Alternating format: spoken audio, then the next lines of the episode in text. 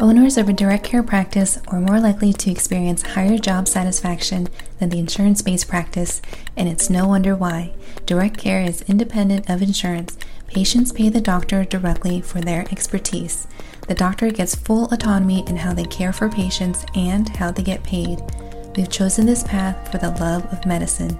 This is the direct care way. By listening to this podcast, you may even start to believe that you too can have a successful direct care practice. Come listen with an open mind as I share my personal journey on how I pivoted from an insurance based practice to direct care right in the middle of the pandemic and the valuable lessons along the way. This podcast may be the very thing you need to revitalize your medical practice. I'm your host, owner of a direct care podiatry practice, Dr. T. Nguyen. Thanksgiving is almost here, so it's only appropriate that I give my thanks to you for allowing me to be in your ears and in your brain space to learn about direct care for specialists. I really enjoy the work that I do in helping other doctors see that there is another way to practice medicine, and I'm also very grateful for every single patient who's ever showed up in my office and trusted me to take care of them, whether it was when I was with insurance or if I'm direct care now. I'm just really happy to be able to be of service to everyone who's let me in. Today's episode, I really wanted to focus on the exit plan. Now, depending on what stage you are in your practice, I think this will be relevant to you if you are an associate looking to start your own gig. Um, if you are in a system and you just can't stand anymore and are wondering what it looks like to have your own practice, or if you are a practicing physician with your own practice, but you're in insurance and you're not quite sure how to start opting out, the exit plan really is just to help you see the steps that you need to take to get to that next phase in your life.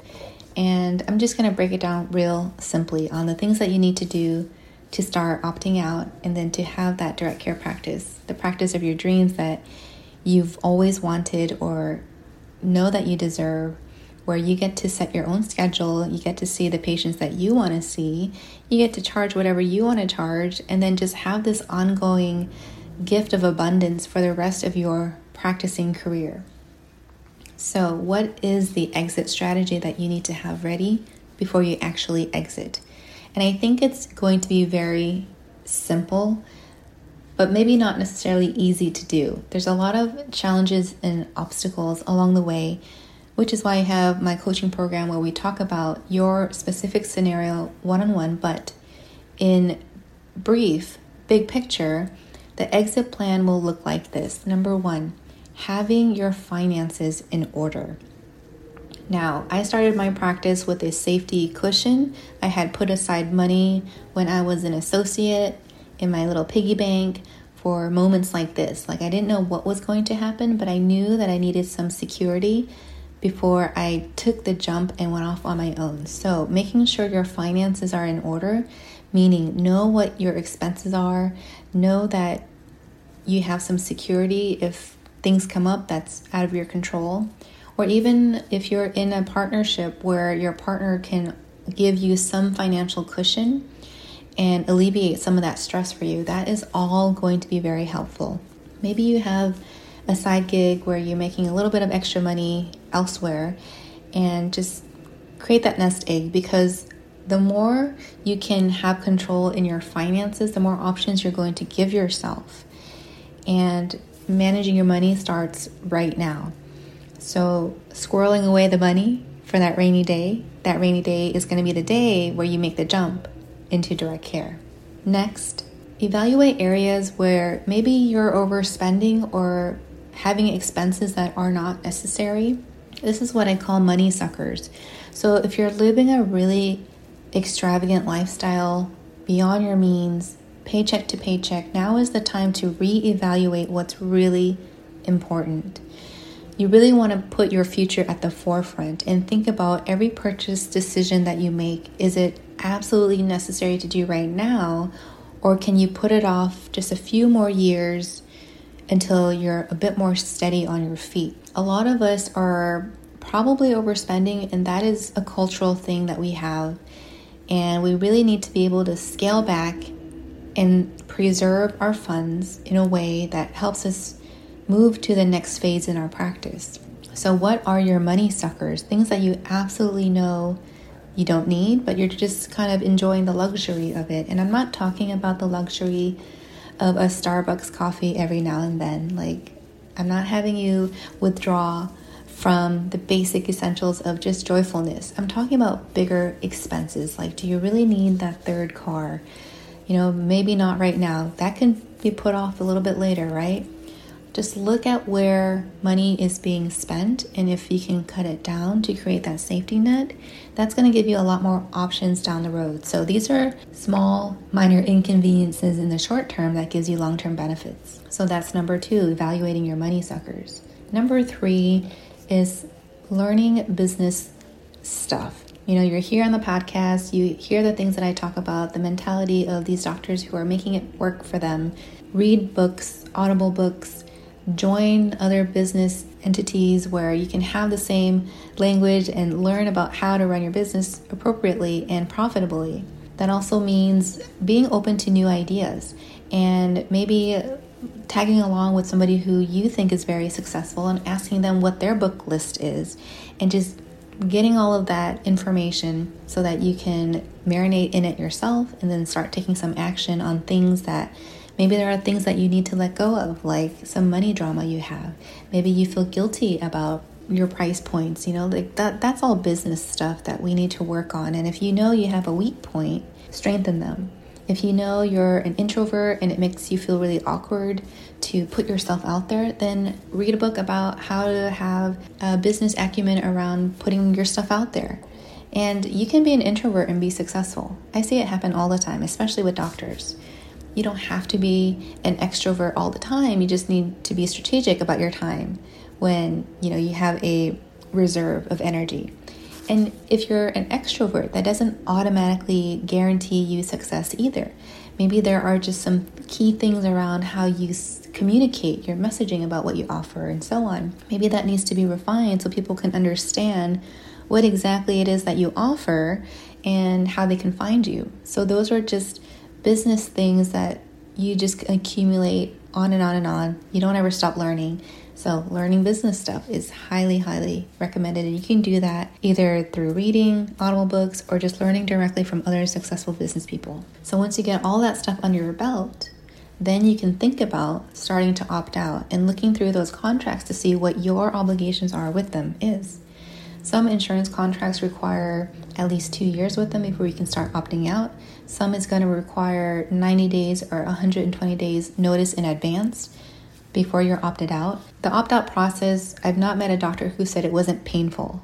There was always some hiccup along the road, like they never received the opt out notice, or it went to the wrong place, or there was no tracking information on it. So just make sure that when you do decide to opt out, have a paper trail so that you know who to contact and who to follow up with. So that you don't get in a sticky situation where you start charging patients cash but you were still opted in because then you would have to owe them money back. You know that's going to be your contract obligation. So those are just the major things to think about to create your exit plan. Now the finer detail of your exit plan is creating your name as the brand. You are the brand, not the person you're working for or not the institution you were associated with previously. You own your name.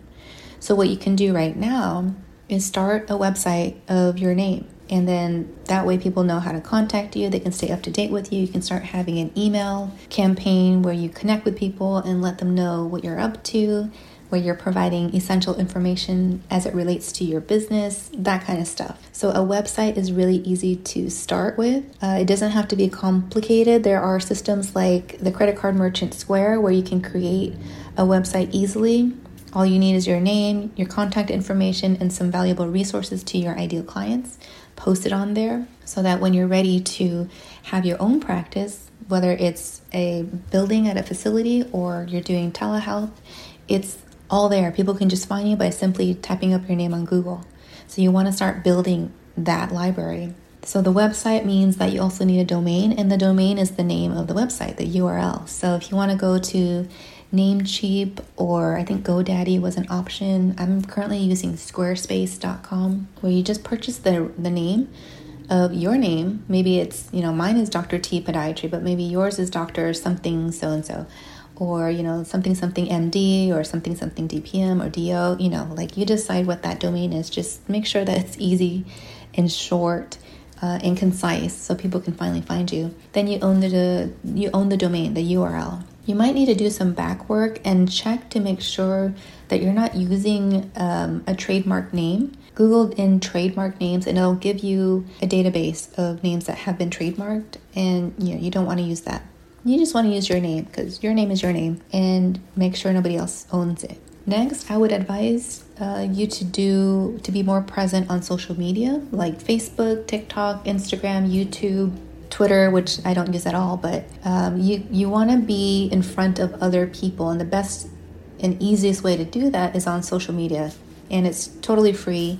All you need to do is spend a little bit of time on what to post, but getting that under under your belt so you know that it's there for you and then people can find you and connect with you is the next best thing that you can do. That's just part of the exit plan. You know, you haven't totally exited yet, but you're planting the seeds for what's to come. So if you're looking to leave employment and you don't want to have a conflict in your contract, you know, nobody owns you your name, but there might be some restrictions around taking pictures of patients within that facility. You know, there there could be a covenant in your contract regarding that type of information that you collected during your employment. So just make sure you go over it with, with a lawyer and make sure you're not violating anything in your contract before you start to do things and create uh, assets, marketing products for yourself. And you know, the last thing I want to see is you doing something that harms your current employment situation. So just be really smart about it. Be mindful. You're just creating your name, the products, the stuff that you produce, you know, it should be informative, it should be valuable for people who you're trying to attract. And it's as simple as getting a domain, getting your website, and getting on social media. So just those three things can get you started right away with creating your brand of who you are. Now, once you start moving along and you realize, you know, people want to connect with you outside of your business place, you can just refer them to the website.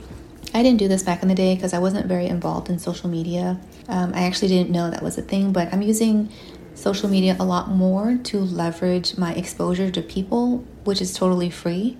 And it's, it seems kind of silly to not be on social media now because when somebody has a problem and they're looking for stuff, they're going to go to Google first and then they're going to do a background check as to who you are, what you're like, what your credentials are. Um, are you in the community? What other contributions do you have over somebody else? So that's the value of creating your own avatar and you know the professional version of yourself on social media. So that's your exit plan. You know, of course, it sounds kind of easy as I'm explaining it, but once you start doing the work, it's it is a lot of work to sit down and do a budget plan to know what's happening to your money or to even you know be worried about do you even have enough money to start i get that i was there not too long ago so where i was back in the day when i was employed i didn't know i was going to open my own practice but i knew something had to change you know i wanted freedom in my schedule and i wanted to do what certain things in my specialty and I wanted to get paid. That was very simple. Just business is math. I just wanted to make all the math work, you know, trading my time for money and also proportionate to stress. I didn't want to be overly stressed either in the work that I was doing. So back then, I started from scratch. I opened a whole new practice. I wasn't really using social media. I was on Google for a little bit, and that was about it. Now that I've transitioned to a cash practice, I am interacting directly with the public, with people who don't need a referral to me, with people who are looking for a second opinion, for a different experience in medicine. And so I have to show up online as a persona for people to find. And I say persona in the sense that I'm really only online to connect to my business. And that means I'm not sharing a whole lot about my marriage. I'm not sharing a whole lot about my daughter. You know, I'll sprinkle some of that stuff in there just to share with people like the small bits about my life, but I'm predominantly online for other people, for other people to find me. By doing that, I set some boundaries about my time and you know social media is a tricky place you can easily go down the rabbit hole and find yourself in a space that you didn't intend on going to you know, the news has a way of drawing us into negativity and bad things that are constantly happening around us. So be mindful about how you spend your time and where you're spending your time, and just making sure that if you're going to spend your time there, make sure there's a return on investment. So I'm on TikTok. Yes, I consume it, but I'm also mostly there to study and see what people are interested in. And that's how I start creating my content. So that was just a side note about how to use social media. It could be good, could be bad. You you decide on how it's going to work for you. And I've chosen to use it as a marketing tool. You might have some hesitation about starting on social media, which I get. It's not exactly intuitive to just show up and talk about your stuff all the time, but it's the best way to get people to know about you. I get people coming up to me very frequently saying that they've been following me on social media and they know me within the community, or they say things like, Your marketing is on par. You are literally everywhere. I see you on all of the different channels. I see your brochures all over the community and so on. And that took a lot of footwork, a lot of elbow grease. And I'm so proud when someone says that to me because I never know if what I'm doing is working. And the secret sauce to business ownership is really to believe that everything that you're doing is working towards something.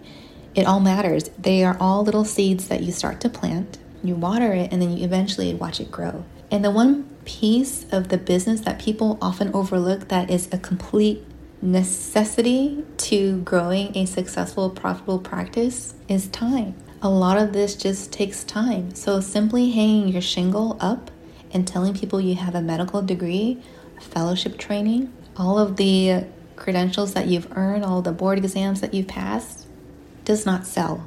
That does not sell. You telling people what problems you solve and who it's for is what sells. So, the way you deliver your message is so much more important. And we learned so little of that in our medical training that that is what I have available to you if you decided to join my coaching program and purchase the course. And we talk about all this and more. So it's November. I've decided to do something a little bit more challenging for myself and for this community. I've opened up a second coaching call opportunity so that we're not meeting once a month, we are now meeting twice a month, which means you're going to be held much more accountable to the things that you need to do to work on your business, whether you're employed or self employed, for you to get to that next phase in your practice where you start seeing direct care patients and you start experiencing life without the stress of insurance, the stress of a triple booked schedule, the stress of paperwork, prior authorizations, you know, are you going to get paid and so on. Instead, we are all going to be in a space where we are going to charge our worth. We're going to see patients who respect us. We're going to be doing stuff that we enjoy. That is what direct care offers. So, if you want to work with me, I invite you to click the link down below in the show notes where it says work with me, and please join us on the call. I'm here for you, whatever phase you are in your practice, whether you just want to have one on one conversation just to see if I'm a good fit for you. I have that option available. Or whether you're trying to get to your next six figures, I'm there for you too. I have the experience to help you navigate the uncertainty of opting out, and there's a whole community with you too. So that is your exit plan. I hope you start getting to work, and if you have any questions, you know where to find me. I will catch you next week, and I wish you a very happy Thanksgiving. Take care. I'll see you then. Thank you so much for being here with me. If you enjoyed this episode and want to hear more, please like, share, and subscribe so more people like you can have access to another way of practicing medicine, the direct care way.